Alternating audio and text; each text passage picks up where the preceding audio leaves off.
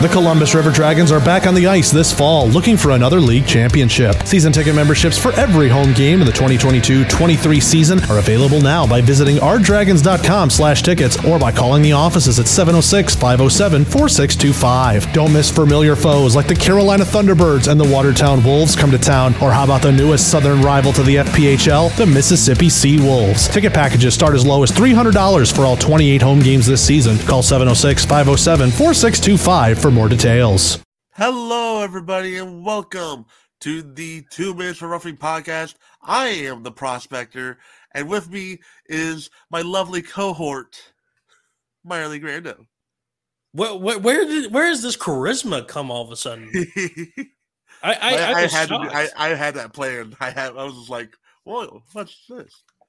Okay. Welcome, everybody. Okay. Superman Mark is here, I guess, with us this week. Every once in a while, I'm just like, you know what? I'm going to show what I can do. And yeah. I love doing that. It's great. Well, again, welcome, everybody, to a, you know, I have to say I kind of enjoy it. A kind of slower week around the hockey world. I was really busy. So, you know, I'm going to take a little bit of a slower week. But I mean, it wasn't like there was nothing going on, though. Yeah, I've kind of had a busy week myself. We can't talk about it, but yeah, you have some stuff going on too. Yeah, I've had some stuff going on. Literally night before this recording, I got to go see the Predators play the Canadians. Got to enjoy the Canadians being sent back to Quebec with a loss, so I was happy about that. I'll be honest, I have not really followed NHL much this year. All I know is that the Kraken are surprisingly fucking good. Yeah, and that the Coyotes lose against bad teams but beat the good teams. Yeah, so basically the Canadians are bad, but the Predators like aggressively mediocre. That's like that. That's basically same as last year. Okay, so same as last year. Yeah. Okay. Yeah, that's basically it. But anyway. Moving on, let's not talk about that boring NHL hockey. We got some news to talk about a little bit. Baton Rouge. The Fed game, the final one, was the second. Of course, if you happen to be listening to Talking Miners, then you know that I was talking about kind of stuff that was going on in the game during the show when it was live. Did you just blow into your mic? No, I'm a little under the weather, so like breathing is a little difficult right now. Yeah, it feels like everyone's been under the weather right now. Crazy. But back on point. Still, Baton Rouge, crazy. They had a sellout. Mark, I don't know if you happen to catch this also on the broadcast. It's still not fixed. There's no bench for either team still. Well, there's no bench and there's no leash currently either. Yeah, I would say this. I really wish. Here's the thing. I'll give the Fed absolute credit right now. Baton Rouge is looking like a steal of a market. I was not expecting this. I'm going to be honest. I was not expecting a sellout at any of these games. I'm going to be real honest. So the fact that Baton Rouge sold out and not even night of, they were already sold out, is incredible. Right. So I think the Fed might have just committed highway robbery with this market. Now, hold on. I'm going to talk about this. There is no lease at the moment. Monday, I was predicting they were going to announce it. I was kind of shocked when they didn't. So this, let's play speculations a little bit. Could you see the SPHL coming in and saying, "Hey, let's just say a team leaves," which I won't be shocked if one leaves this offseason. Do you think the SPHL could go after Baton Rouge right now? I could almost see them going for a different Louisiana market. So Lafayette? Maybe. It feels like, I don't know why, it feels like in the last year or two, it feels like Lafayette just kind of lingered there. Like it's not, you know, it was dead for a while, but now it's like lingering there. I feel like it's waiting for its time to strike, like a gator. But I don't know if there's no lease, and if the SPHL feels like they can maybe strike, Again, I have not asked about this to any of my SPHL people. This is just speculation on my part. Yeah, this is speculation season, to be fair. January is where we start hearing more things. Yeah. So we'll be on high alert this month. Yeah, but Mark, I feel like Baton Rouge could be a good, if they feel like they could beat the Fed in the lease war, which they had before, cough, cough, Birmingham. All right. That could be something that we look at. I gotta imagine like Birmingham and the Fed currently. Oh gosh. Oh. Yeah. Do you not remember? I wasn't really into like journalism at that point. So that was still. Yeah, that was early 2017 when that happened. Yeah, like that was before my time. Like that was. Yeah, and with journalism, like that was, and we know what the team was going to be. It was going to be the Alabama Bulls, and I managed to find the Twitter account that was just never activated. Wow. Yeah, but I'll say this: from what it sounds like, it's going to be still a few weeks now. Yeah. Now, though, since we have a potential time frame, should nothing happen by that time frame, then maybe we can start speculating what the heck's going on. Yeah, that I think that's kind of going to be the real thing is, all right, end of the week, we start hearing, hey, announcements coming next few days, it's Fed. But if we hear nothing by the end of the month, we could be seriously looking at a lease war when it comes to either league trying to come in. I mean, if you're the SPHL, there's no way you're not looking at Baton Rouge, right? Oh, like, the SPHL... Like I said, I think the SPHL wants to get into more markets again, especially since it feels like some of the markets are potentially on the fringe. So they're going to be looking at a lot of options right now, I feel like. To be fair, Clarksville is still out there waiting to start, it feels like. Yeah. So, I mean, they got that. They got that other side already, really. Maybe a couple other places have been looked at. So, I mean, it's not impossible that Baton Rouge somehow does a complete 180 at the last moment. But, I mean, I still feel like it's going to be Fed. Oh, yeah, I completely agree. I think it's right now like 70-30 Fed. But I would say 85-15. Like, ooh, you're that low, huh? Like, well, it's more so just like I don't see how the okay. Besides Birmingham, when has the Fed fumbled a market to the SP? Technically Danville, but that's its own story. Well, that's a whole completely separate issue. But in this case, I'm going to talk about like in a market that hasn't had pro hockey for a little bit. I want to say there's another scenario, and maybe it's Carolina for some reason. But that would be it's not Columbus. That would be the Fed beating SP though. Oh, that's true. You got to think SP beating Fed. Yeah, I can't think of any other examples besides those two. And right now, the Fed, like, Barry is a tough beat. That's another thing. Yeah. You have to remember, this is a Barry team if this happens. So, and considering what happened last time, remember, Barry was also the one who got burned with Danville. Yeah. So, Barry's going to, so if the SPHL tries anything, you know Barry's not going to like that. He's going to do everything in his power to stop the SP. Have you guys heard about this team in Danville with the SP currently? I can already see the meeting. I can already see that. Yeah. Although, then again, Barry is also the one that's putting a team in Virginia, so who knows? Hey, look, I still have that team is still hot. It's just like there. It's just like, why? Oh. Why, Bill? Anyway, so... let's just go ahead and start talking about the Fed now that you brought it up.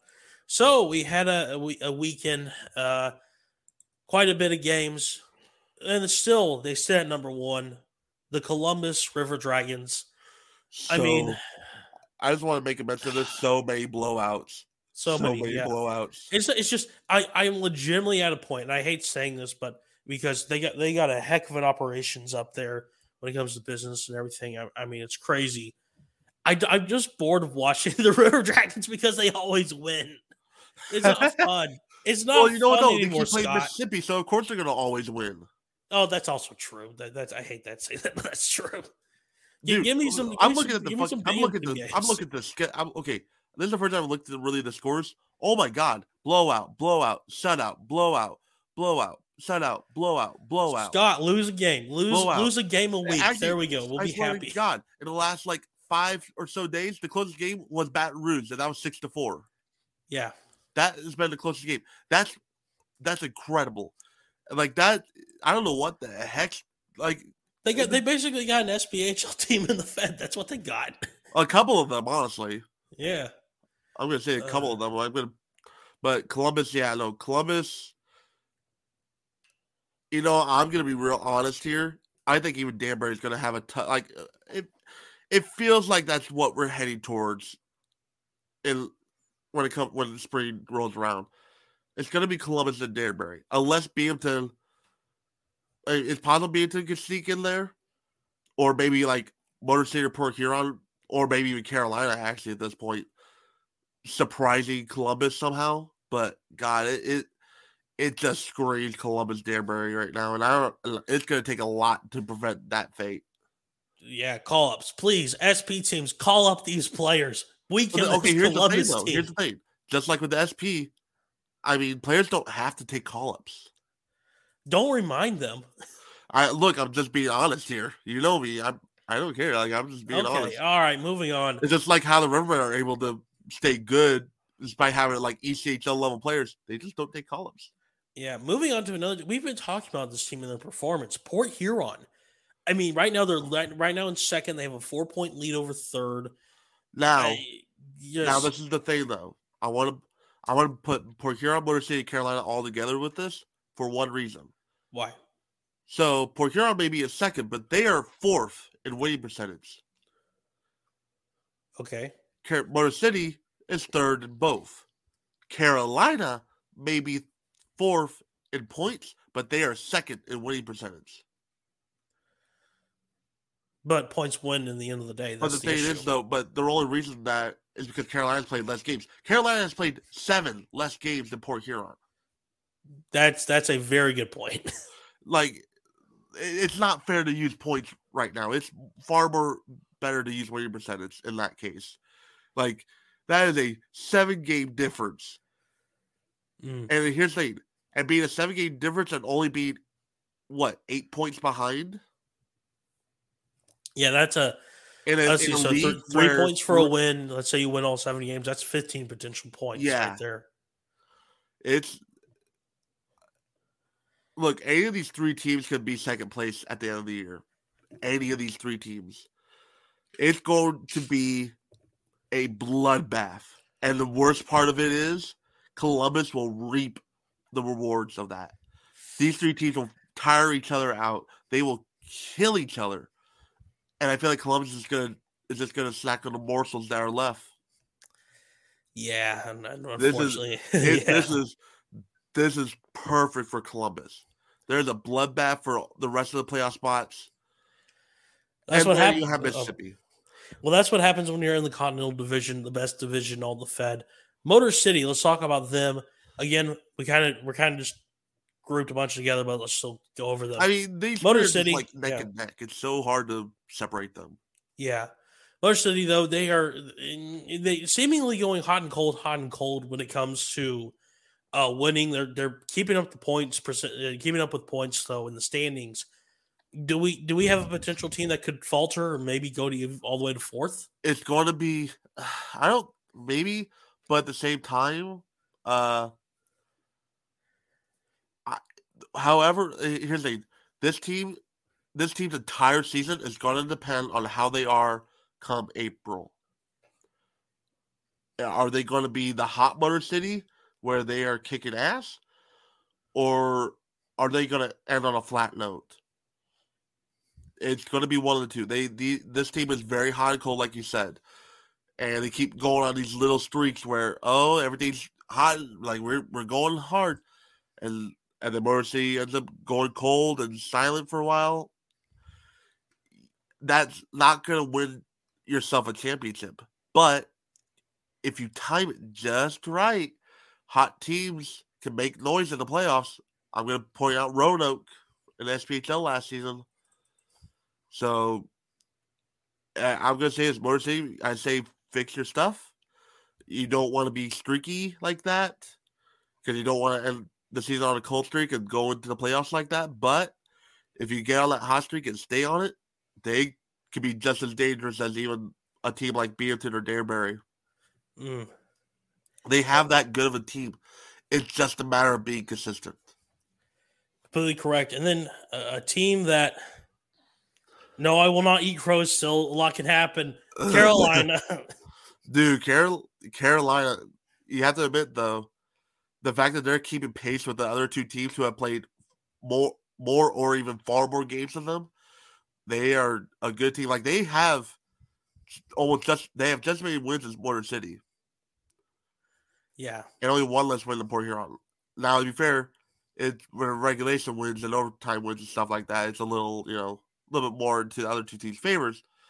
But Carolina, they're still taking names. And heck, they have the third highest goal differential in the league. Mark, stop making me look bad. Please. Look, no. You never count out Carolina. But I want to count out Carolina. You can't. You know, I'm going to be real. You're going to love this comparison. They're just like Peoria in that instance. People wanted to count out Peoria fucking earlier this season. Nope. You can't count them out.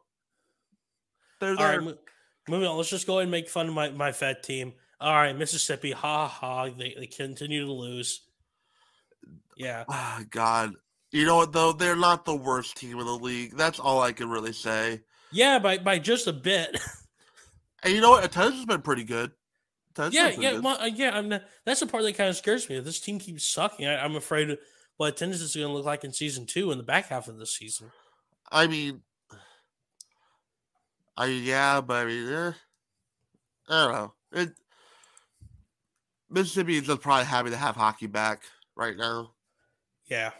They don't have they probably figured the team would not be that great this year. So, I don't think the fans had the highest expectations, but yeah. So, and to be fair, the Mississippi Sea Wolves, they're kind of lucky, I guess. Almost, I'm not trying to be mean when I say this, but they're not really college town, and their only other pro sport is baseball in the summer, yeah. So they don't have a lot of overlap, which is nice. So, all right. Like I said, they're not the worst team. We'll get into that later. I'm actually about ready to undress this team. All right, Danbury. Yeah, undress the worst team in the Fed, Danbury Matrix. Danbury. Oh God, I still kind of struggle of who's the better team, Columbus or Danbury. Sometimes it's still Columbus. I would say no. Okay, hang on, Mark. I would say Danbury. If Columbus didn't beat them pretty single-handedly. But Danbury won a game, though, too. So it's like... It was overtime, though. True. But it was also in Columbus. Yeah, but they're only going to have one game in Danbury, I believe. So I think that's going to be kind of like the equalizer. I'll be very curious to see how that game goes, then. That's going to be a real good... Because I think that's going to be... No offense to Danbury, but I think it's going to be a little bit more of an even playing field at that point. Yeah. But I think Danbury has like I said earlier, these two teams seem destined for finals unless some crazy playoff BS happens. Which Mississippi hot streak, let's go! I don't even know. God, it's still possible mathematically, but it's. All right. Anyway, Binghamton comfortably second, and they are enjoying it. I think. Yeah, third best team in the Fed too.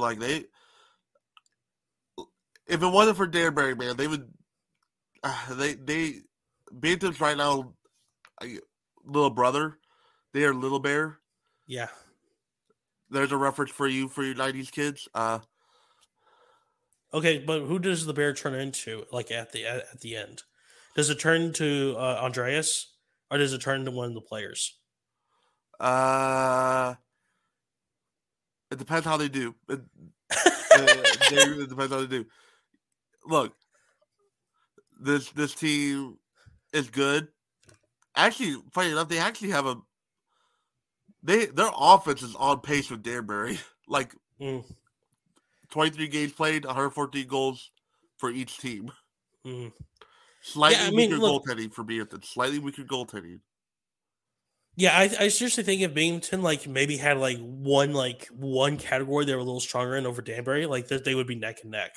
I think it's just they're a little bit weaker, and that's the only issue. Yeah, literally just a tiny bit weaker. Jamie, I feel like that's more frustrating than being a team like Mississippi or Watertown or Elmira. Yeah. I feel like that's even more frustrating where you know you could maybe take that top spot, but you're just that tiny bit weaker. Yeah, it's always as a fan that's got to kind of just feel . But moving on to teams where they are very lucky just to be in their division. Watertown literally riding the wave of what they had. They're enjoying their 23 points, 5 points ahead of Elmira. Man, they mustn't be enjoying that very weak Empire division. Yeah. I mean, Watertown isn't the worst team, and actually they're the most disciplined team in the league. Yeah. Oddly enough. But this is such a far cry from the team last year. It's not close. It's crazy. And I know there's a lot of factors to that. It's not just one thing. It's so many things piled up on each other. But right now, they're kind of 500 right now. They're kind of around there. So, I mean, they've been doing all right the last 10 games or so. They've been doing what they need to stay ahead of Elmira, and that's what's important right now. Keeping themselves from playing Danbury in the first round. Yeah. All right.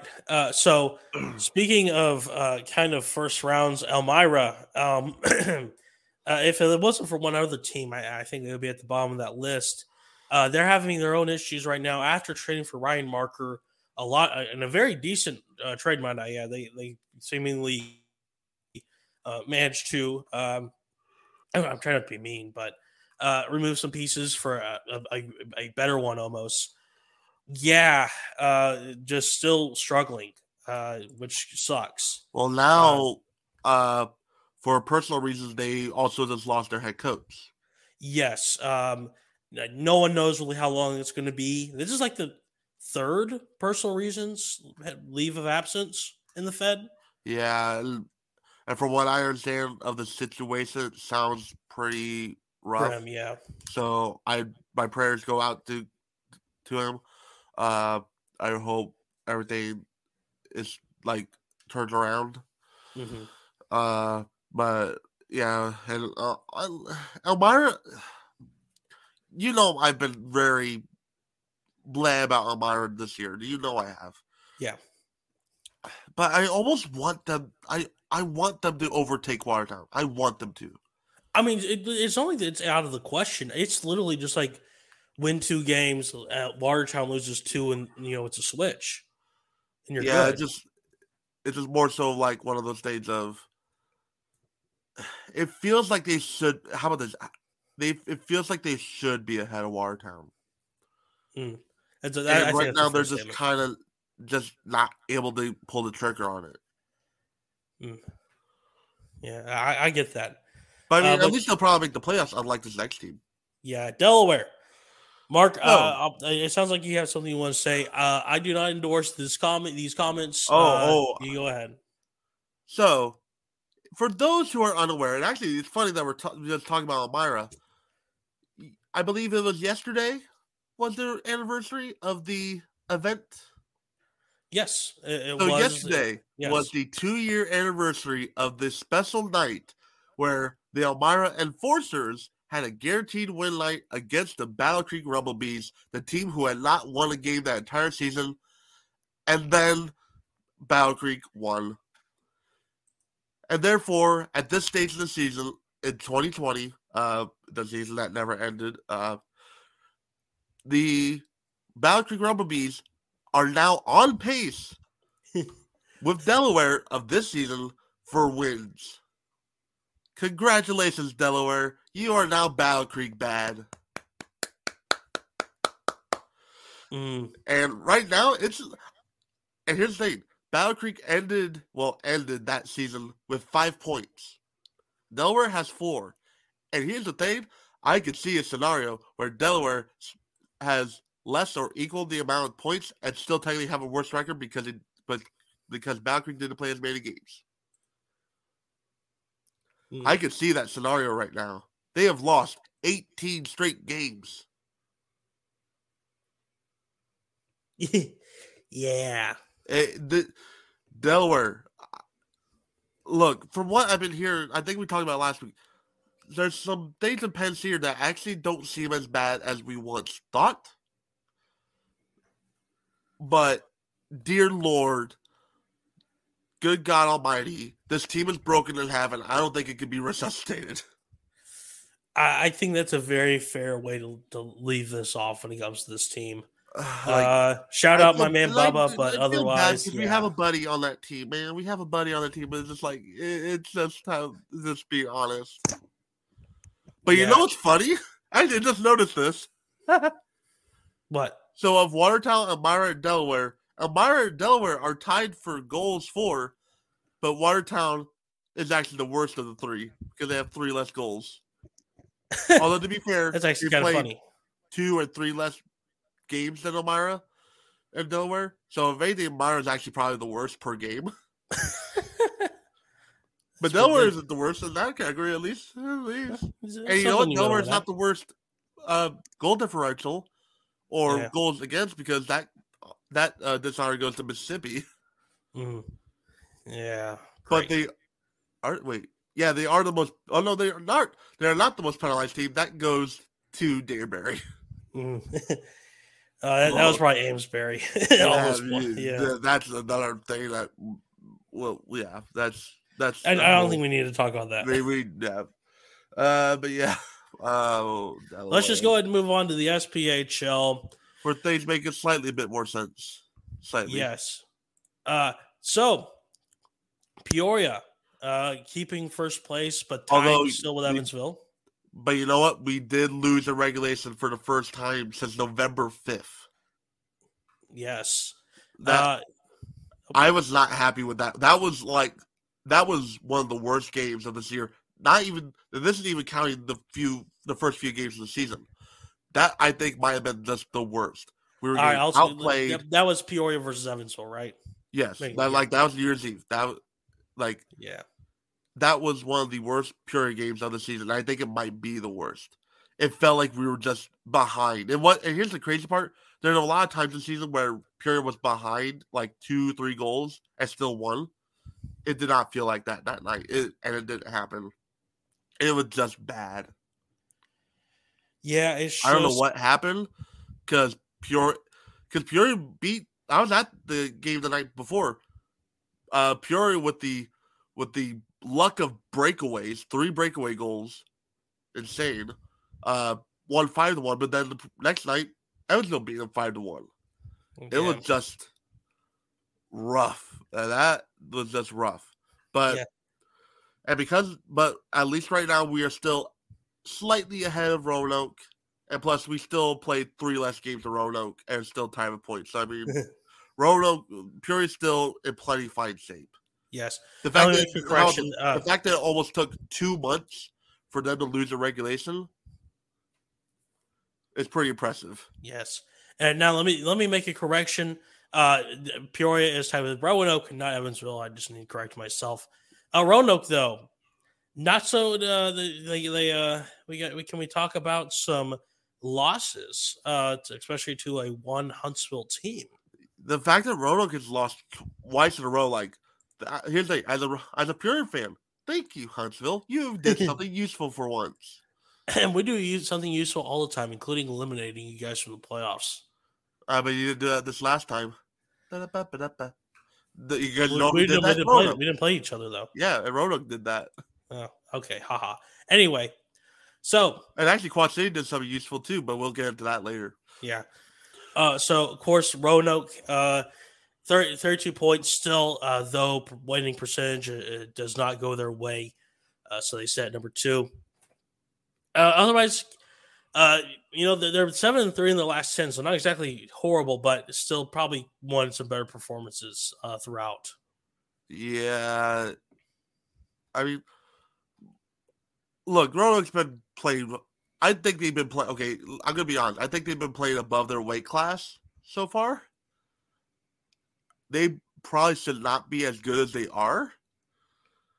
I just don't know, but they've been playing well, and who knows? Maybe this is more of a blip and not a more return to the mean. But yeah, Roanoke's good, but I'm not sure if they're potential number one seed good.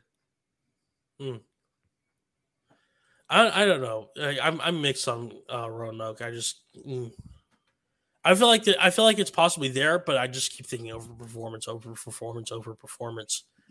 But speaking of overperformance, Evansville. I'm kind of the same way with them too. Yeah, I think they're a very similar story with Roanoke. Like I feel like you could use basically the same words, even though they're 2 points behind. Well, they also played, like, they played 25 games. Like, they played the most games. And if you look at percentage, they are 6 in percentage. I mean, but still, I keep having to say this. Points are what win, you win at the end of the day, and that's the most important part. I like looking at, like I said, I like looking at percentage when the games aren't even. It's better to look at percentage. Because I don't know. Especially when there's a little bit of like discrepancy, like a few games is a large discrepancy. So I mean, yeah. But right now, it doesn't really matter because I'll get into this a little bit, but it's so tight right now. Yeah, literally like 1st through 9th is like wide open. Oh, 1st through 6 right now. We'll get like 1st through 6. Right now in SPHL, 3-point difference. Yeah, it's crazy. But speaking of teams that are hot, Huntsville Havoc. I mean, Mark, I saw this team in action once because Wednesday sold out when I was going to go see them, so I didn't get a chance. Missed the 23rd game because of family stuff. So I literally only got to see them once while in town, but this is a team that is starting to like feels like they've rebuilt themselves. Am I crazy on that? I feel like this is what Huntsville should be though. Like I don't know. But like I said, just like with Roanoke, is this more of a blip or is this a return to the mean? Like it's only a question that really time can tell. That time can answer because I could see this being a return to the mean, but Huntsville's looked pedestrian a lot of points this season. So it's a little tough to judge, but with how wide open this SPHL standings is, it's anybody's game. Yeah.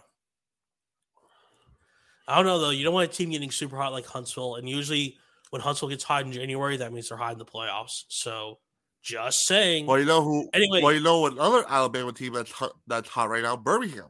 Yes, and I'm excited for that. Same exact record as Huntsville, by the way, 14-8-1. Yeah. I mean... Maybe Birmingham's maybe slightly better, I would say. Oh, okay. Shut up. Anyway. Oh, they have more goals forward and only a few more goals against. Like, the goal differential is the same for Birmingham. Yeah, but they also play a lot more teams like Pensacola and Macon. So, we play a lot more teams like Evansville and Knoxville. So, yeah. Get owned. Anyway, I'm very excited to see the first time Huntsville is in Birmingham. Second time, I believe, this season. They're going to be going MLK Day, of course. Excited for that. And, yeah. So, moving on to Knoxville. 13-8-3. Still better percentage, by the way, than Evansville, which is kind of funny. I feel like this is another case of Knoxville's hot and cold. I mean, am I crazy on that? Or the 8th, 7th, 6th, 5th, 4th, and 3rd place teams either have 5 or 6 wins in their last 10. 3rd through 8th have 5 to 6 wins in their last 10. That's another way of how close this whole league is right now. Like, it's pathetically close. Like, yeah. How about this? If you tell me that Fayetteville somehow finds their gear and somehow jumps up to third or something, I can believe you at this point because it's possible. This whole league right now is wild. Yeah, it's interesting to say the least. So let's just go and talk about them. Fayetteville, they have been quietly kind of pulling themselves up.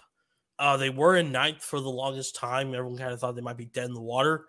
They're in seventh now, and they're, I wouldn't say controlling their destiny, but they are taking advantage of some slower teams, I would say. 6-3-1 last 10. I mean, that's what you want to see where you're kind of down a little bit in the dumps, like kind of bordering on if you're going to make the playoffs. Like, you want to see those strong performances. They're still hurting a little bit of the goal differential, but 3 straight wins is nothing. It's nothing that they're going to complain about. Yeah. That's something you just take advantage of and you enjoy. But we got to talk about one of my favorite teams this season. 0.500 the team, Pensacola, wow. 12-12, 0.500. Only one goals allowed difference from being 0.500 on that. They're 0.500 in their win streak, and they are 5-5 in their last 10. I mean, come on. This is the most fun team you want to enjoy, literally going 500. Yeah, right. Although right now, so this team and the next team that we're going to talk about, these two teams right now are fighting for their playoff lives currently. Yeah. The playoffs are starting soon. Pensacola is, like you said, 500, 12-12-0. Yeah, I would say that is ninth in percentage. So, say if they have that same if they're still ninth in percent, because remember, if they're ninth in percentage at the end of the season, they're out of the playoffs. That's how you have to look at it, too. Yeah. But then you have the actual current ninth place team, Quad City. Yeah, I still wonder what the hell is going on. Although they made a big trade. Yeah, they've been like shipping people off like crazy. Like, this feels like they're like really trying to find like some new faces. And now they're in a riverman situation. So, was it yesterday? The trade. Yesterday was like kind of like the big thing. They sent Connor Fries to Fayetteville in exchange for FX Gerard, a defenseman who is pretty good. That's a good get. But also, they also got a goaltender. Yeah. Blah, blah, blah. He's currently in the ECHL, though, but it's transactions. Blanking on the name right now. Let me grab it. I know you're talking about I cannot say his name. All right, Quad City, where you are. Brett Moran. Yeah, there you go. Yeah. So now, though, with both Brett Moran and Bailey Burkin up in the ECHL and Kevin Reesop still down with Quad City, they have put themselves in a future situation of somebody's got to go. Possibly, yeah. And I know a lot of people may want to say Burkin, considering he's kind of been lackluster. He's also maybe had some attitude problems. And Brett Moran's a pretty good goaltender as well, but I can't deny that there is still a possibility. Now, I don't think that they should, but the stupid things happen sometimes. It's not impossible to get rid of Reesop as well. Which they shouldn't. I'm going to be real honest. Yeah, I should say. But, actually, no, as a rival, maybe they should. Okay, haha. But, or do they go to complete chaos route and do they trade Brett Moran? That would be actually could be kind of funny. But I feel like it has to be Burkin. It has to be. If it's not, then it's just going to be a head-scratcher of why. Interesting. So let's just, for the last two teams. I will say this, though. Quad City still may not like game much in that trade. I don't know what the heck Fayetteville was thinking. Yeah. But anyway, let's just put these last two teams together. Macon and Vermilion County, end of the line. Macon, though, Macon won. Yeah, Macon, Macon did win a game. Yeah, that's fair. Oh, my God. Macon, you beat Pensacola. You kept the 500. Yeah. You kept the balance. Yeah. Thank you. Thank you, Macon. The great Macon 500ers. That's what they can be. But, yeah, I mean, look, these teams – it sucks. I won both. Well, there's one team, Vermilion County. I wanted them to be really hot. I don't think that's going to happen at all unless something happens. But yeah, 5 straight losses now for Vermilion County. Yeah, I'm not enjoying it. And here's the crazy part for me too. What, like, you would think a bad team would be like super aggressive, like maybe Macon. Like Macon has its third in penalty minutes. Quad City, first impelling minutes. Oh, that's a whole thing. We that's all. I find that super funny. No. Let's finish off Vermilion County first, and then we'll talk about all that craziness. Yeah, but Vermilion County is last in penalty minutes. Last. Who would have thought? So not only are they a team that can't do anything on the ice except put their poor goaltenders through the ringer. I feel sorry for those two because, God, they are good goaltenders that don't deserve to be on a team like Vermilion County. But they don't even fight. They don't even fight back. They just lie there and take it. Look, I'll say what I was talking. Shout out Cal. We were talking at the Huntsville game when Vermilion County was in town. There is a good team there, and I saw with my own eyes. Mark, I think you've seen this team play, and I think you'll have a very similar analysis to me, unless you're kind of like going, "Oh no, they're bad." But there's a good team there. They just can't figure out how to mesh together. I think that's the main issue. I don't know if that's the off the ice issues causing that, if it's just something else, but man, there's a team there. And I think there's a really good team. It just doesn't click. Well, I'll be maybe seeing that team on Friday because I'm probably going to go to that game. Mm. So. Yeah, that's going to be real interesting. But no, okay, we need to actually talk about the fun stuff that happened. There was some crazy stuff that did happen to SPHL that during the games.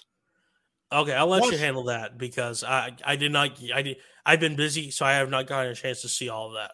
Quad City and Roanoke. I want to talk about this series specifically. They played Thursday and they played Friday. The fireworks didn't start really until late in the game. We're talking third period on Thursday. Mm-hmm. After that point, between the third and first, like, I want to actually look up the stats here real quick. Oh, actually, no. Oh, wait, no, that was the Friday's game. Hold on, let me just let's see this. After it started on Thursday, it did not end on Thursday. It reminded me of Roanoke and Peoria of last season, where we played three straight games against each other, and by the end, they absolutely wanted to commit absolute murder on each other. Mm. It was rough. Oh my God, yeah. Did I really just do that again? Yeah, he did. Yeah, I did.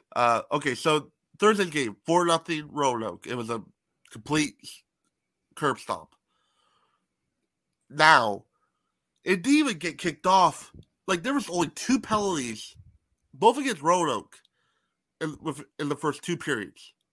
And there was no other penalties called until 13:33 of the third. So we're talking less than 7 minutes left in the third, when the score at that point was 3-0 Roanoke. Connor Fries, who's now not on Quad City anymore, got called 2 minutes for charging. Now, I saw the play, and yeah, it was a little rough, but oddly enough, that wasn't what sparked it, because what happened next happened 26 seconds later.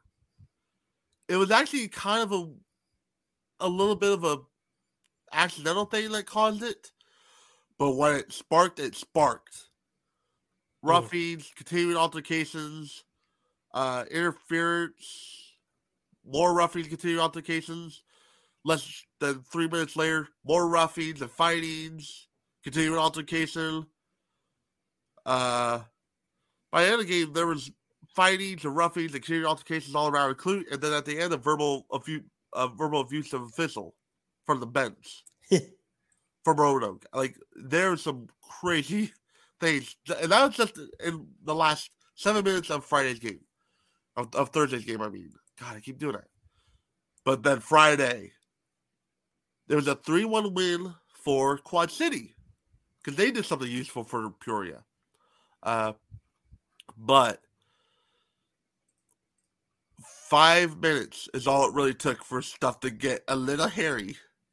A couple of sportsman likes for 2 minutes, inciting an opponent 10 minutes, roughing, cross-checking, continual altercation. Like, this is all in the first period, by the way.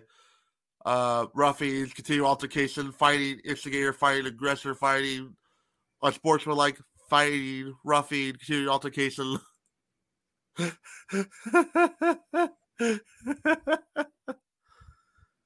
Yeah. This was... And, like, it didn't even end up at that. Like, it was still kind of rough throughout the whole game. And there was even more... There was an inciting opponent misconduct against Taylor Price III. And Nick Ford had a game misconduct slashing, like major slashing too, with like less than a minute left. Like, there's two roughings, a hook, like in the last minute of that game on Friday. There was a 10-minute misconduct, a game misconduct, a major penalty, two roughings, and a hooking in the last minute of Friday's game. Yeah. Like, and then that wasn't even the end of it. Because New Year's Day, Birmingham and Knoxville. The second period. Roughing. So this is all at 10:48 of the second period, by the way. I'm gonna list off all the penalties from 10:48 of the second period from January 1st, Knoxville versus Birmingham game. Roughing, fighting, continuing altercation. Roughing, fighting, continuing altercation. Fighting, continuing altercation. Profanity from the bench. Fighting, slashing, fighting, continuing altercation. Yeah, there's just a lot. And just to show you how the SPHL is such a fun league still, even though it's getting a little big. Like, I'm going to shout out our B team. Cal, you mentioned earlier, and Miss Emily. Both of them sat down on Monday and watched hours of SPHL content. Yeah, literally. I want to give them huge props for that because no. Just to say for hours. It was literally hours. Like, no, I said hours. Like, I mean, like, they got done like at 8 or 9, and they started like. It went off like 10 hours. Yeah, because I was on lunch. Like, I went into like the server to see what was going on, hung out with them for like 5 minutes, and then I went on to do my stuff. I was like doing some prep work or talking minors, and there they were still sitting in the VC. Dude, at that point, I enjoyed them too because I was like, yeah, dude, they were great, and it was really fun actually just watching the games with them too because I was pretty busy too, so I didn't really get to watch a lot of the games this weekend. So, like, they put in good work. This was so, yeah, good stuff from y'all. Yeah, it was. All right. So, well, anything else before we go? No, that is it. So, well, how about this? I have something to say. Oh, okay. So, okay, I have the thing, and you know what the thing is. I am confused. Which thing? The almighty thing that I control of. I seriously don't know what you're talking about now that I think about it. Oh, my God. Put in the side chat.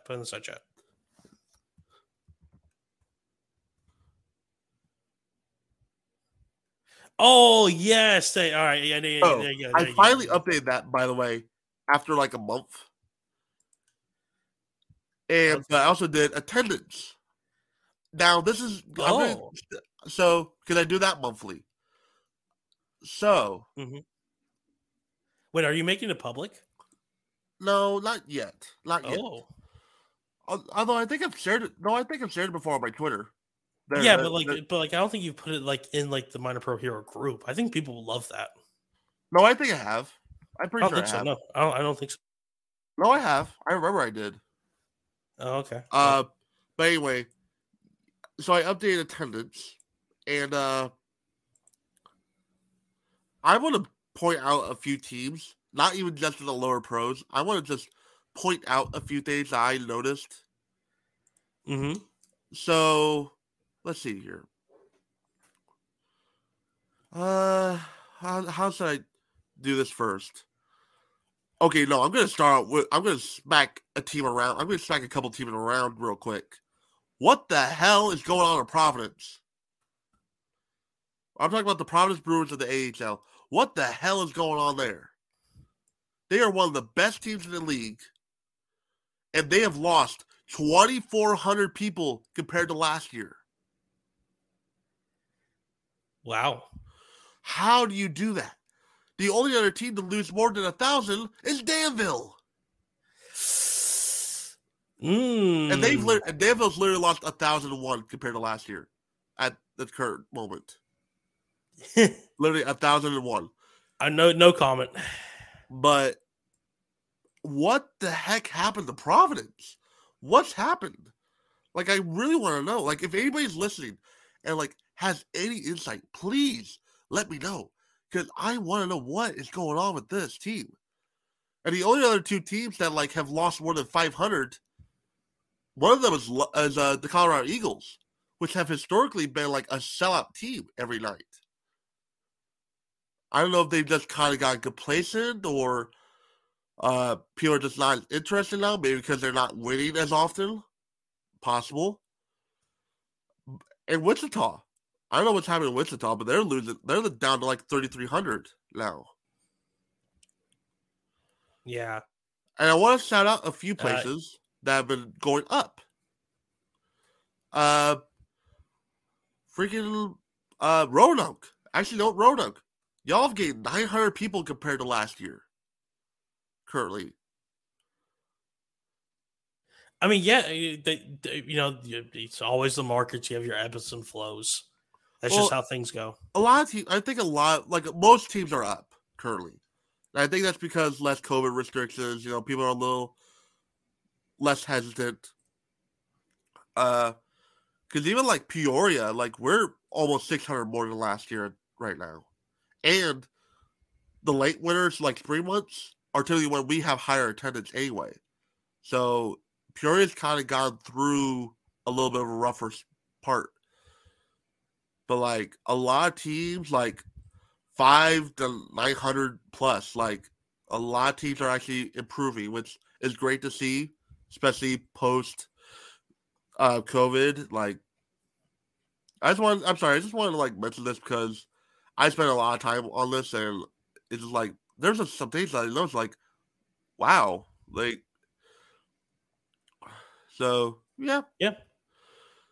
If anything, one of the funnier ones so the team that has gained the least, so they've gained, but right now it's a very tiny amount. And actually they're the most similar team to last season, Fayetteville. Compared to last season's ending attendance, they've gained 11 people. And that is an interesting little thing. At least it's consistent. I'll say that. Yeah. It is funny. I just wanted to point out. I like to point out Delaware has gained more people. Well, that's also a nice thing to see. All right. Well, everyone, that has been it for this week's episode of Two Minutes of Roughing. I nearly said Talking Miners because I'm very tired. I've been busy all day. But we shall see you next week. Same time, same place. But until then, have a good time. Goodbye, everybody. Later.